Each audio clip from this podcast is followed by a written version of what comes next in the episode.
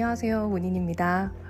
최근에 날씨가 갑자기 부쩍 확 더워져서 어, 저는 정말 더위를 먹었는지 굉장히 고생스러웠던 나날들을 계속 보냈어요.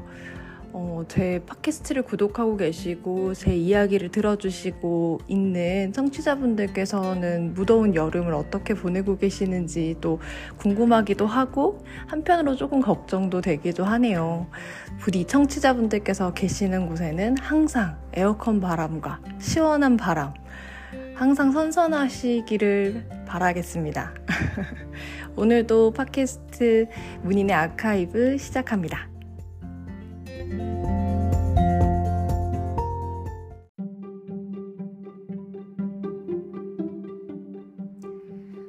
음, 최근에는 책도 좀 다시 읽고 있고요. 그리고 글도 나름 이제 지난번에 단상을 한번 써본 뒤로 계속해서 또 막 영감이 좀 떠오르고 글감들도 조금 생각이 많이 나서 여러 가지로 자료도 찾아보면서 제 나름 글을 조금씩 쓰고 있습니다. 그래서 음, 조금씩 이제 컨텐츠를 조금 축적하는 시간이 제 나름 좀 필요하겠더라고요. 그래서 그동안에는 계속 이제 그런 읽는 작업들을 하고 있었고요. 그래서 오늘은 또 여러 가지 읽는 작업 중에 또 눈에 들어오는 게시글을 발견을 해서 오늘은 오랜만에 디자인 프레스의 게시글을 조금 소개해 보는 시간을 가져보려고 합니다. 제가 오늘 여러분께 소개해 드릴 디자인 프레스의 글은요, 제목은 유럽의 유일한 원주민 아트 전시 인터스텔라입니다.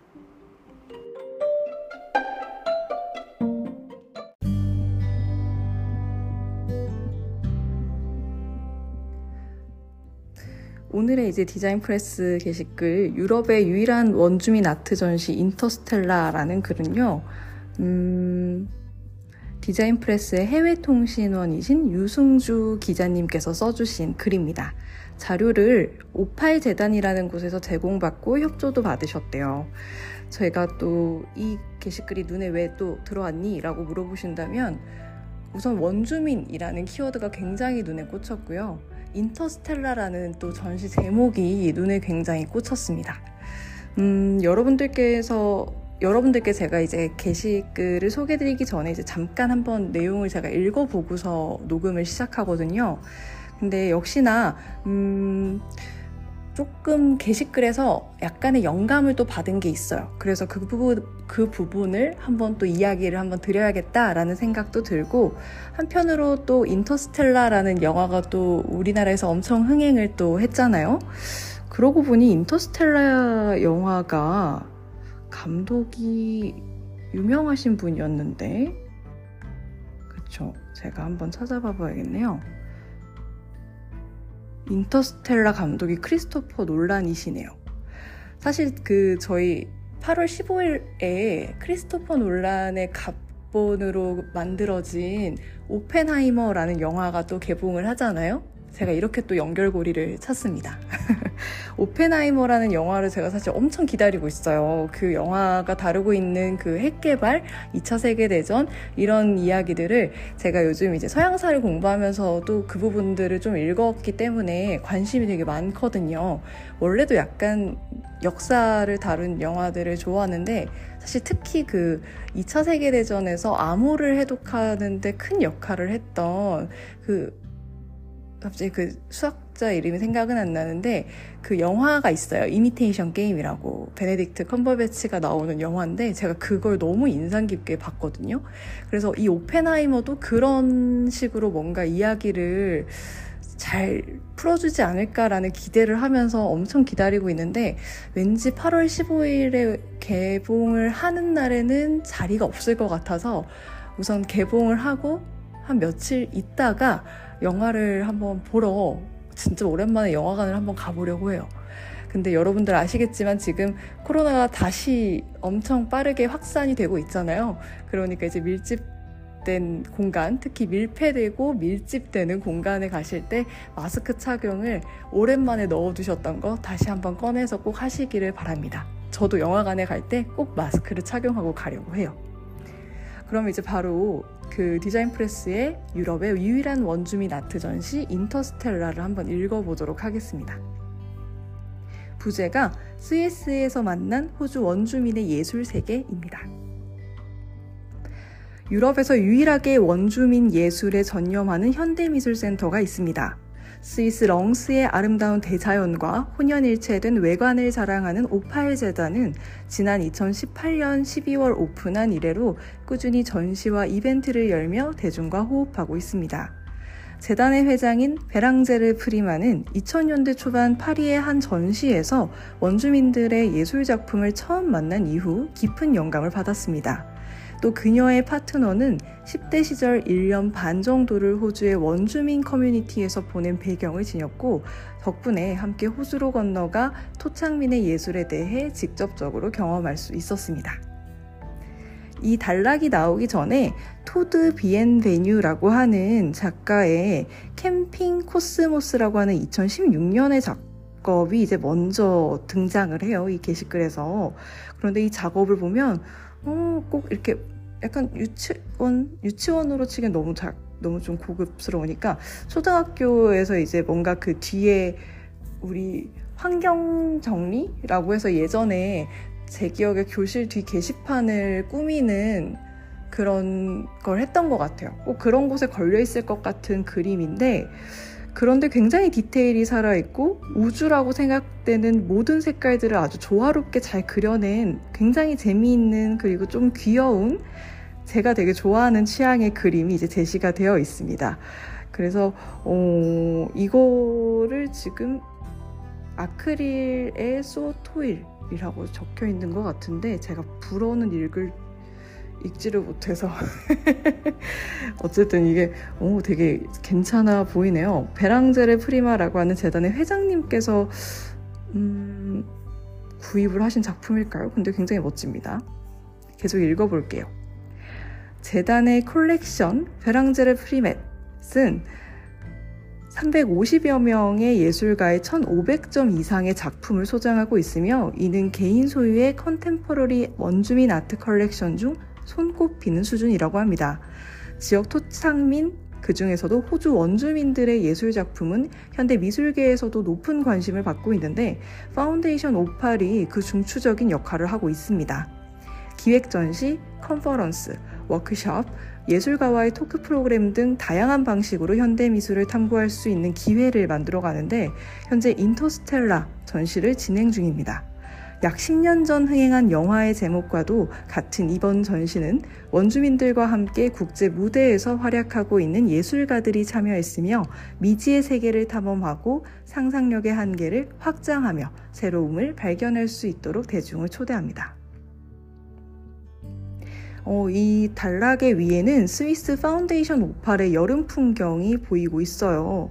역시 스위스의 자연 경관은 정말 저는 스위스를 가본 적은 없는데 그 이제 매체들을 통해서 접하는 스위스를 볼 때마다 그 환상이 되게 되게 커지고 있어요. 그래서 당장 가보고 싶다보다도 오히려 정말 정말 아껴뒀다가 제 인생에서 정말 제 스스로 큰 일을 했다고 느낄 때 그럴 때 정말 저에게 선물을 주고 싶은 그런 여행지 중에 한 곳인 것 같아요.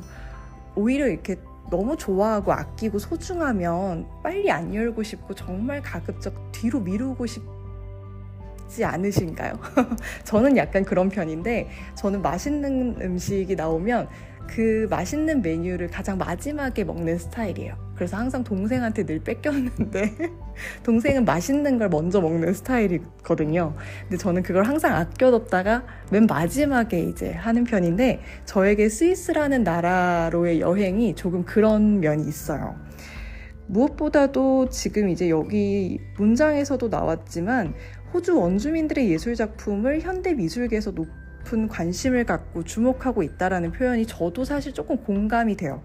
왜 주목하고 있는지에 대해서 설명을 하고 있진 않지만, 음, 뭐, 제가 최근에 계속 소개드리고 있는 그 팟캐스트의 컨텐츠들도 그렇고, 지금 이 현 시대에서도 우리가 이렇게 항상 그 화두로 이야기하진 않지만 늘 가지고 가고 있는 마음속 한켠에는 늘 생각하고 있는 문제가 이제 환경 문제잖아요. 그리고 결국은 미래를 내다보고 있는 이 시점에서 지금보다 더 좋아질 수는 없어도 지금 정도의 환경은 유지하고 보존해야 된다라는 생각을 이제 계속 하니까 우리가 다가오는 미래에 어, 지금의 삶을 후손들도 그리고 나도 같이 영위를 하려면 어떤 것들을 고민해 봐야 될까 하는 여러 가지 주제들 중에서 단연코 하나가 이제 자연에 대한 것인 것 같아요. 자연과의 공존, 그리고 지금 우리가 또 새로 만들어내고 있는 새로운 기술들, 비인간과의 또 공존, 그런 것들에 대해서 이제 계속 뭐 항상 생각할 수는 없겠지만 단연 이제 미래를 이야기한다면 한 번쯤은 다들 화두로서 던질 수 있을 키워드들 아닐까 생각을 합니다. 그런 점에서 이 원주민, 호주 원주민들의 예술 작품이 눈에 들어오는 이유는 일전에 그 호주 예술의 동향에 대해서도 제가 가장 첫이 팟캐스트의 주제로 이야기를 했었는데요. 호주는 이제 자연 환경에 대해서 보존이 아주 잘 되어 있고 또 문화적으로도 원주민과 또 그리고 도시의 문화가 이제 공존하고 있는 곳이기 때문에 어쩌면 우리가 미래를 생각한다면 지금의 호주가 어떻게 돌아가고 있는지를 한번 살펴보는 것도 의미가 있겠다라고 저는 생각을 했습니다. 그런 점에서 호주 원주민의 예술에 주목하는 건 우리가 자연과 태초로 돌아가는 작업, 자연을 우리가 관찰하는 방법에 대해서 오히려 원주민들에게 배울 수도 있는 점들이 분명 있다고도 생각을 해요. 그래서 이 전시가 저는 그래서 좀 눈에 들어왔던 것도 있고요. 인터스텔라라는 전시 제목이 이제 담고 있는 것이 미지의 세계를 탐험하고 상상력의 한계를 확장하는 새로움을 발견할 수 있도록 대중을 초대하는 점에서 인터스텔라를 말했다고 합니다. 음, 그쵸. 우리도 이 인터스텔라 영화가, 어, 해외, 그 인터스텔라 영화 자체도 새로운 이제 그 지구를 벗어나서 다른 미지의 행성으로 이제 지구를 대체할 수 있는 곳을 계속 찾아가는 영화잖아요. 그런 점에서, 음, 그 미지의 세계에 대한 탐험, 상상력의 한계를 확장해 나가는 작업, 그런 것들을 좀 연결해 볼 수 있을 것 같고요. 한편으로 저는 인터스텔라라는 제목에서 영화가 던지고 있는 것처럼 지구를 대체할 새로운 장소를 찾는 것보다도, 음, 지구를 대체하는 것보다 우리가 지구를 지금까지 써왔던 방식과는 조금 다르게 바라보는 관점도 필요할 것 같아요. 지구를 대하는 태도를 바꿀 필요도 분명 있는 것 같고, 굳이 새로운 행성을 찾는 작업보다도 어쩌면 지금 현실에서 우리가 빠르게 그리고 조금씩 또 시행착오를 겪으면서 어, 단기간일지는 모르겠지만 음, 어쨌든 좀 가성비적인 측면에서 조금 더 괜찮을 수 있지 않을까라고 생각되는 게 저는 지구를 대하는 우리의 태도와 지구를 보는 관점을 좀 바꾸는 거 아닐까라는 생각을 저는 조금 하게 되었습니다. 그럼 뭐 계속 읽어볼게요. 무엇보다 호주 원주민과 토레스 해협 섬 사람들의 문화 속에서 하늘은 무척 중요한 역할을 합니다. 지구상의 모든 것들이 하늘에 반영되는데 하늘이 보여주는 정보를 읽고 해석할 수 있는 이들은 관련 지식이 풍부합니다. 가령 선원들은 항해를 하며 여전히 별을 확인하고 사냥과 채집 활동을 하면서도 하늘을 확인하는데 이들에게 하늘은 마치 계절을 파악하기 위한 달력과 같은 역할을 합니다. 태초부터 인류는 예술을 통해 우주에서 자신의 위치를 표현하려고 시도했는데 작가들은 광활한 우주에서 인류의 현재와 그 의미에 대해 질문을 했습니다. 그리고 60여 개의 작품들은 마치 꿈을 꾸는 것처럼 모두 우주와 자연스럽게 연결됩니다. 오, 하늘의 무척 중요한 역할. 우, 호주의 원주민들과 섬 사람들의 문화 속에서 하늘이 매우 중요하다라고 이야기를 해요. 그리고 이걸 읽어내는 그 능력을 가진 사람들에는 사람들은 대부분 지식이 굉장히 풍부하고 그리고 또 태초부터 인류는 예술에서 우주를 이제 표현하면서 자신의 위치를 이제 확인해 왔는데 여기서 등장하고 있는 이 전시 속의 60여 개의 작품들이 마치 꿈을 꾸는 것처럼 우주와 자연스럽게 연결이 되고 있다. 사실 이런 지금 키워드들 있잖아요. 어, 뭐 섬사람들, 그리고 하늘, 그리고 그 하늘의 정보, 지식, 그리고 태초, 인류, 우주, 꿈. 이런 표현들에서 제가 사실 약간 뭐가 연상이 됐냐면 아주 아주 먼 옛날에 이제 신석기 문화를 이제 들여다 보면 그 신석기 혁명이라고 이야기하는 것이 이제 저희가 두 가지가 있죠. 하나는 어 농경 농경 목축을 이제 행했다는 거. 그리고 신석기 혁명의 이제 또 다른 하나는 어 정착이었나요? 일단 대, 가장 유명한 가장 그리고 이제 우리가 흔히 혁명이라고 말하는 것은 이제 농경이긴 하죠.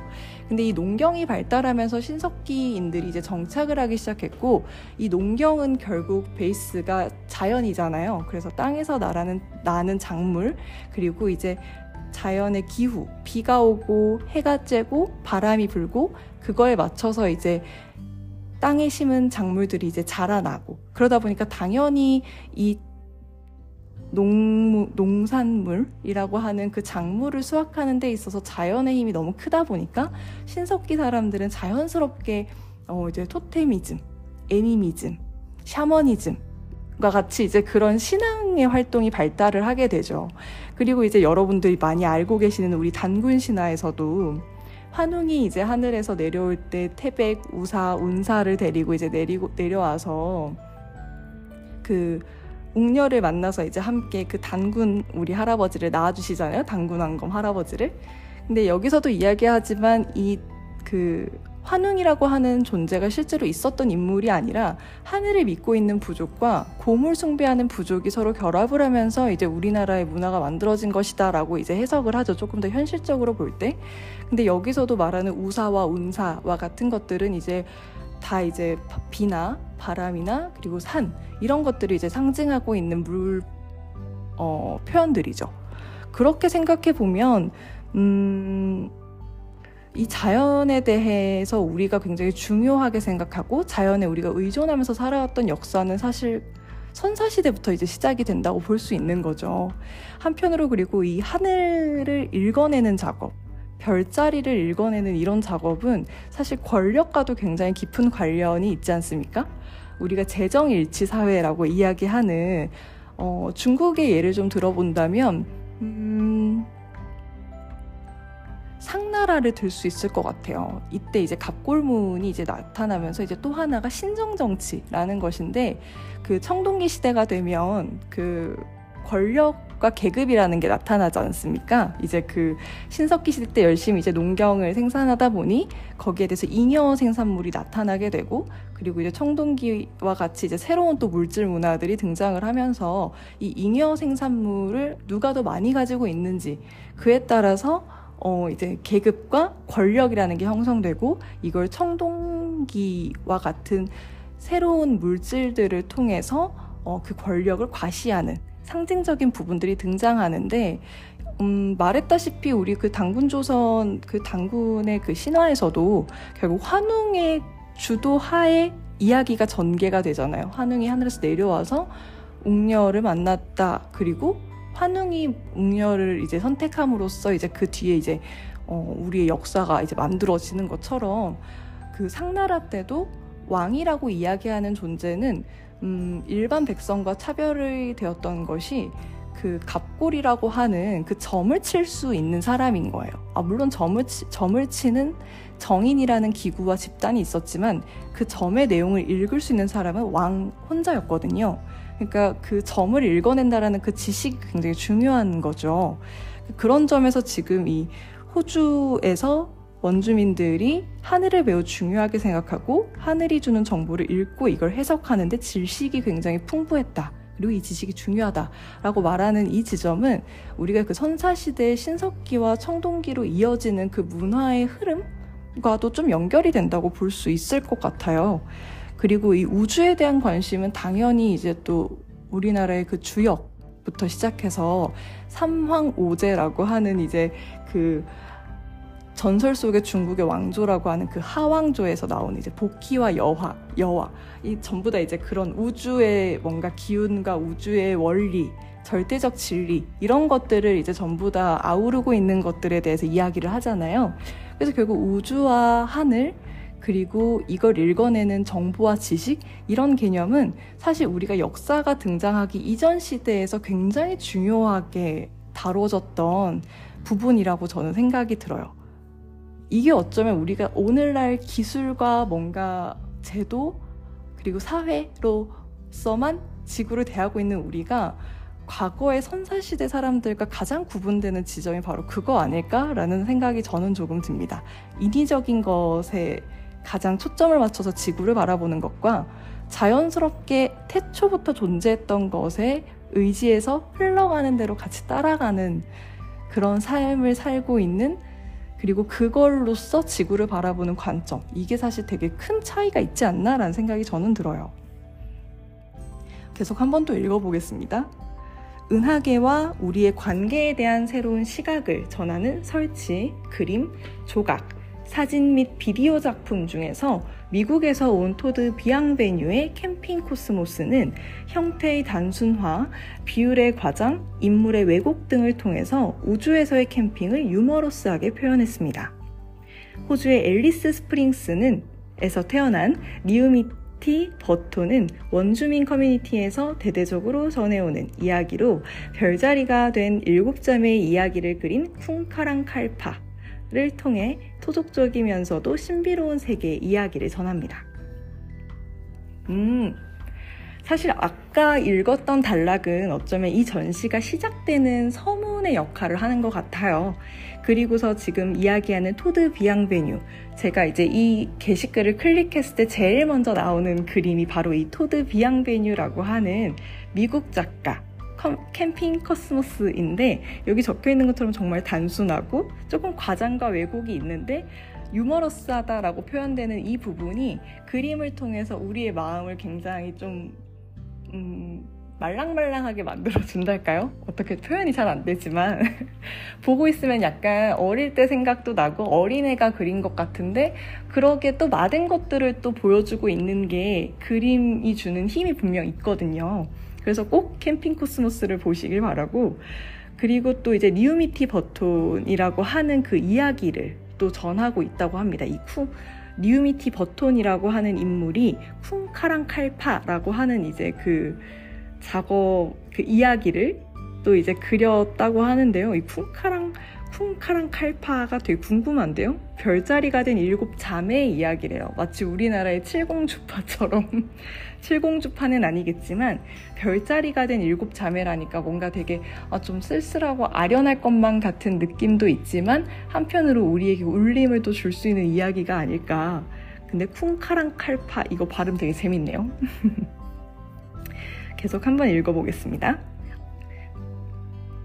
미국 출신의 블레어 셔먼은 팝아트, 미니멀리즘, 어린 시절의 사물, 대중음악과 1970년대 영화 등 다양한 요소로부터 창작에 영감을 받는데 이번 전시에서 소개하는 Getaway 4분의 1 이스, 에스카파 escapade 4분의 1 맞는지 모르겠네요. 미국의 자동차 문화에서 시작, 프레임만 남은 사륜차의 해변가를 연상시키는 파라솔과 알전구 등 언뜻 보면 서로 전혀 어울리지 않는 것들끼리 연결해 놓은 독특한 대규모 회화 작품으로 눈길을 끕니다. 2022년에 만들어진 작품입니다. 이외에도 미국의 미디어 아티스트이자 음악가인 스테판 체레프닌의 Chariots of a Secret Order 2016년 작품은 새파란 인조털로 만든 새 다리와 튀어나온 두 눈이 만화처럼 우스꽝스럽고 우스꽝스럽습니다. 이처럼 재미있고 기발하며 때로는 낙관적이며 반대로 환멸적인 작품의 나열은 관람객들에게 편견 없이 열린 마음으로 새로운 세계를 상상하게 하고 한마디로 정의 내릴 수 없는 우주 세계로 이끕니다. 음. 작품의 이 가보지는 않았고 아마 가기는 어렵겠지만 지금 이제 제시되고 있는 작품의 결이 어, 통일이 되고 있다고 보기는 조금 어려울 것 같아요. 그래서 아마 예측이 불가능한 작품의 연속을 마주하지 않을까라는 그 전시장 전경을 상상해 보게 만듭니다.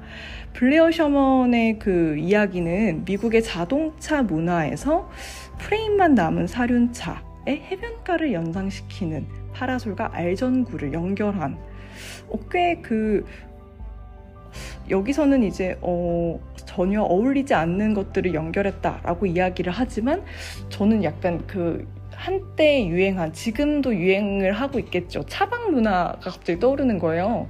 그 흔히 이제 그 요즘 그 SUV 소형 SUV가 잘 나와서 그 SUV 차를 해안가에 주차를 하고 그 뒤에 트렁크를 열고 이제 안에 그 시트를 접어서 알전구를 이렇게 달아놓고 이제 많이들 그 차박을 하잖아요. 저는 사실 이 문장만 봤을 땐 그게 연상이 좀 되는데 이게 대규모 회화 작품이라고 하니까 또 어떻게 구현이 되어 있을까라는 생각이 좀 들어요. 좀 궁금하긴 해요. 지금 여기서는 어, 아, 사진을 보여주고 있어요. 근데 음, 이거는 단순히 회화만 있다고 하긴 어렵고 이건 설치 작품이네요.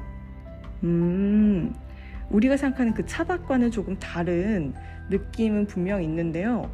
어, 근데 좀 재밌는 작업 같아요. 음, 요것도 한번 설치 이미지를 보시면 재밌을 것 같습니다. 그 다음에 그 미국의 미디어 아티스트이자 음악가인 스테판 체레프닌이 만든 이 작품 근데 이거는 약간 그거 생각나요. 아, 제가 그 이름이 또 기억 안 나는데. 그 미국의 캐릭터 중에서 빨갛게 이제 털난 는데 눈이 이제 땡글땡글 나와 있는 그리고 노란색 캐릭터도 있고 빨간색 캐릭터도 있고 한 그 미국의 새 그 애니메이션 캐릭터가 있는데 제가 이름이 기억이 안 나네요. 그 보통 그 막 쿠키 먹고 있는 모습으로 많이 나오고 하거든요. 아시는 분들은 알려주세요. 이거 약간 근데 어 피아노로 보이는 것에다가 겉에 그 파란색 인조털을 씌우고 그 피아노 위에 눈알을 이렇게 붙여놨어요. 그래서 그리고 밑에 다리는 진짜 그 새 다리 털이 보송보송 난 새 다리를 이렇게 해놨는데 되게 귀엽고 재밌는 작업이에요. 어쨌든 약간 현실에 있는 것들은 아니죠. 네, 현실에는 없고 우주에 있을까? 우주에도 있을까요? 잘 모르겠지만 어쨌든 그 전시되어 있는 작품의 결들이 전부 다 우주를 이야기하고 있고 우주를 상상하게 만드는 건 아닌데 확실한 건 기발한 상상력과 우리가 지금까지 익숙하게 보고 있는 것들을 익숙하지 않게 만들고 있는 건 확실한 것 같습니다. 네, 마지막 문단 한번 읽어볼게요. 이렇게 파운데이션 오팔은 대중에 알려지지 않은 과거의 토속 신화를 포함해 원주민들의 오랜 전통과 문화를 현재의 관점에서 바라보며 대화와 소통을 나아가 각기 다른 배경을 지닌 사람들이 서로를 이해하도록 장려합니다. 한편 이번 전시는 제네바 호수의 둥지를 튼 10년차 contemporary and modern art 기관인 아르제네브가 담당했으며 오는 11월 12일까지 진행된다고 합니다. 음, 마지막에 정리되는 문단에서 이 전시가 무엇을 이야기하려고 하는지가 분명하게 나오네요.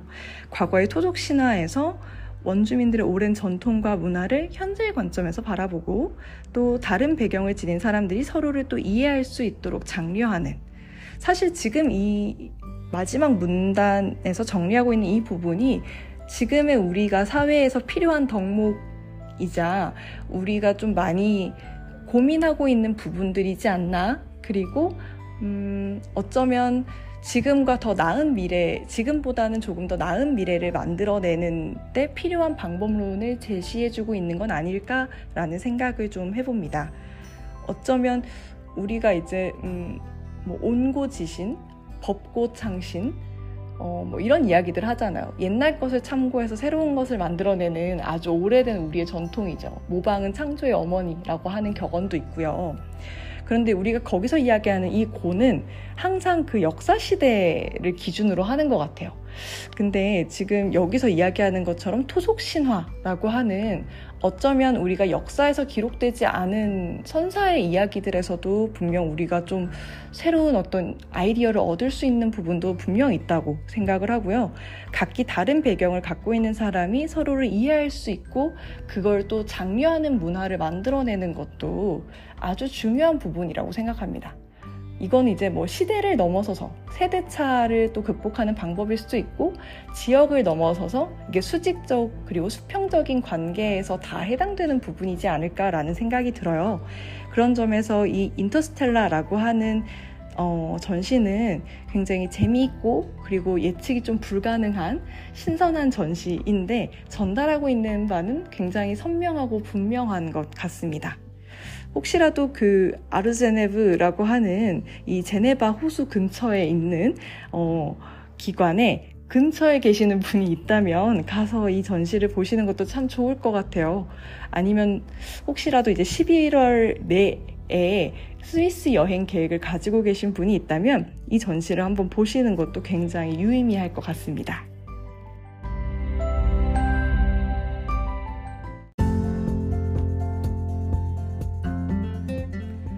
소개드린 유럽의 유일한 원주민 아트 전시 인터스텔라 어떻게 들으셨는지 너무 궁금하네요. 저는 또 어, 제가 이 팟캐스트를 녹음하기 전에 읽으면서 아 이런 이야기들 하면 참 좋겠다라고 이제 생각을 했는데 또 막상 녹음하다 보니까 또 훨씬 더 많은 이야기를 제가 하게 됐어요. 그래서 어, 이게 또 한 번 볼 때 다르고 이야기할 때 또 다르고 그렇구나라는 걸 또 한번 깨달았고요. 저는 정말 이 전시가 어, 되게 재밌는 전시인 것 같아요. 이거는 사실 아이들이랑 같이 가서 보면 참 좋을 것 같은 가족 참여형 전시 일 것 같기도 한 느낌이 드는 재밌는 전시였습니다.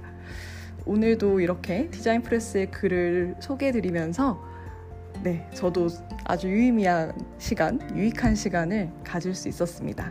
다음번에도 즐겁고 또 재미있는 소식들로 여러분들 찾아뵙도록 하겠습니다. 지금까지 문인이었습니다. Música